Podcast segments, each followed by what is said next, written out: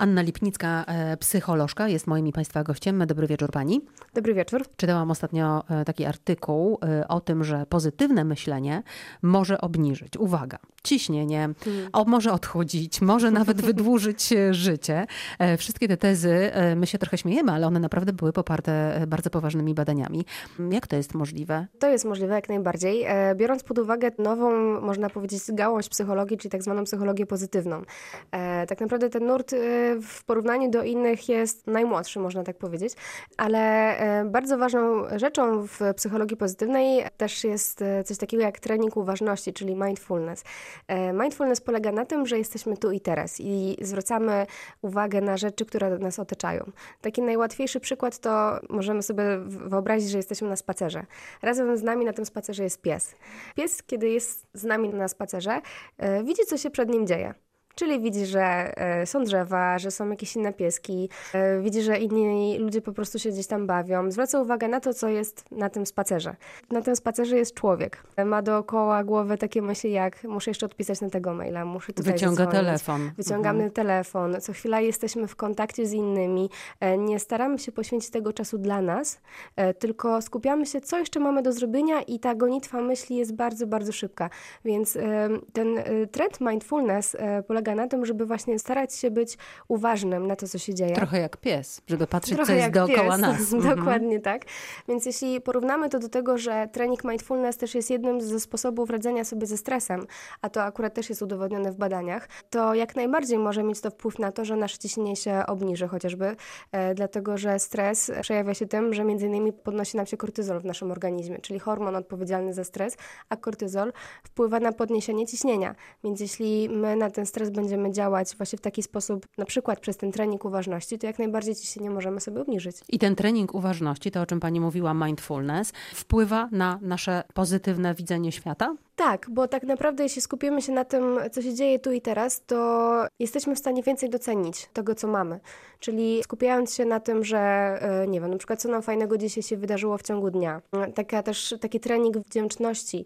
E, tutaj bardzo polecam takie ćwiczenia, jak na przykład e, idziemy spać wieczorem, żeby sobie zapisać trzy fajne rzeczy z danego dnia. I ja wiem, że czasami może to być bardzo ciężki dzień i nam się wydaje, że my nie jesteśmy w stanie nic wymyślić, żadnej... Że kompletnie nic dobrego się nie przydarzyło. że nic kompletnie się nie wydarzyło dobrego, ale to chociażby może być wtedy nawet dobra kawa. Chodzi o to, żeby właśnie trenować tą wdzięczność i zauważyć dobre rzeczy dookoła nas, a to będzie się później przekładało na nasz dobrostan w takim e, funkcjonowaniu na co dzień. Czyli z tych trzech rzeczy, które codziennie będziemy sobie e, zapisywać, które nam się dobre przydarzyły, w przyszłości urośnie nam e, góra dobrych rzeczy. Oczywiście. Które też, będziemy dostrzegać. Tak. I to też działa bardzo fajnie, że jeśli będziemy sobie te rzeczy zapisywać w jednym zeszycie e, i trafi nam się jakiś mega, mega słaby dzień, to zawsze możemy sobie do takiego zeszytu wrócić i sprawdzić, ile fajnych rzeczy już się nam wydarzyło i że tak naprawdę to, że teraz jest źle, to to minie. To też jest bardzo ważna taka myśl, czyli żeby nie, nie brać każdego naszego niepowodzenia jako coś takiego, co już po prostu się Trwałego. wydarzyło i trwa,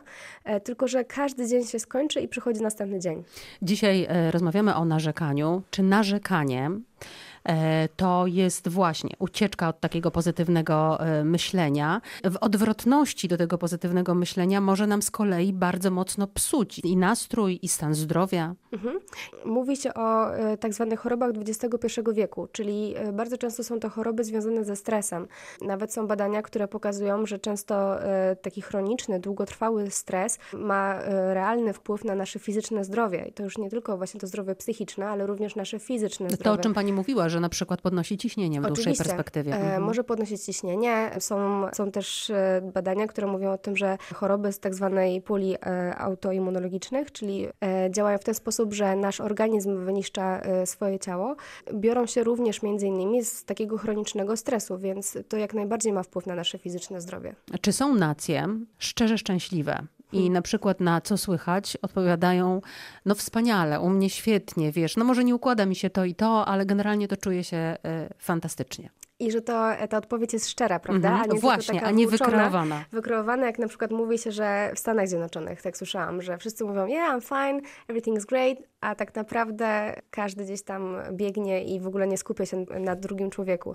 Ale z drugiej strony poprzedni rozmówca, profesor Wojciszka, mówił, że mm, Amerykanie nie odpowiadają tak do końca fałszywie na to, mhm. że tak jak my trochę mamy nawyk marudzenia i narzekania, mhm. tak oni trochę mają nawyk patrzenia na wszystko e, pozytywnie, więc nawet jeżeli czują się źle, to ta ich odpowiedź jest okej, okay, mhm. nie jest tak do końca też nieszczera. Może ten nawyk nie jest wcale taki zły, ale mhm. wracając do tego pytania odnośnie takich krajów, gdzie rzeczywiście E, można powiedzieć, że ten dobrostan jest na wysokim poziomie, to w 2019 roku Dania była na drugim miejscu, e, jeśli chodzi o ranking krajów tak zwanych najbardziej szczęśliwych. I e, tutaj myślę, że bardzo istotną rzeczą, jeśli chodzi właśnie o Danię, jest hygge, czyli takie ich podejście do życia, czyli praktykowanie takiego bycia z rodziną, też takiej przytulności, czyli żeby otaczać się rzeczami, które są dla nas miłe, żeby poświęcać sobie w ogóle czas.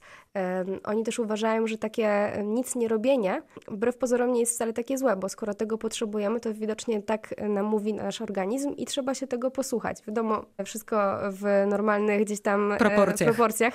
E, no ale rzeczywiście kraje, które właśnie te szczególnie kraje skandynawskie mają dużo trudniej, no bo tam jest dużo mniej słońca. Właśnie chciałam to krótszy. Powiedzieć, że to jest ciekawe, bo tam przecież jest bardzo mało tak. słońca. No z tych badań, które przeprowadził też profesor Wojciszka wynika, że na przykład Hiszpanie bardzo narzekają. Podobnie mhm. jak my, chociaż mają bardzo dużo tego słońca, więc tak. nie od tego, nie od warunków zewnętrznych mhm. chyba to do końca zależy. Myślę też, że e, te kraje skandynawskie musiały w sobie jakoś wytworzyć takie mechanizmy, które rzeczywiście pomogły im e, sobie radzić w takich ciężkich, no bo to są ciężkie warunki e, życia. I właśnie to zwracanie na to uwagi, żeby sobie zrobić ciepłą, fajną, ulubioną herbatę, mieć swoje ulubione skarpety, żeby właśnie poświęcać czas dla swoich bliskich, dla swojej rodziny, bo tam oni rzeczywiście na to bardzo mocno zwracają uwagę.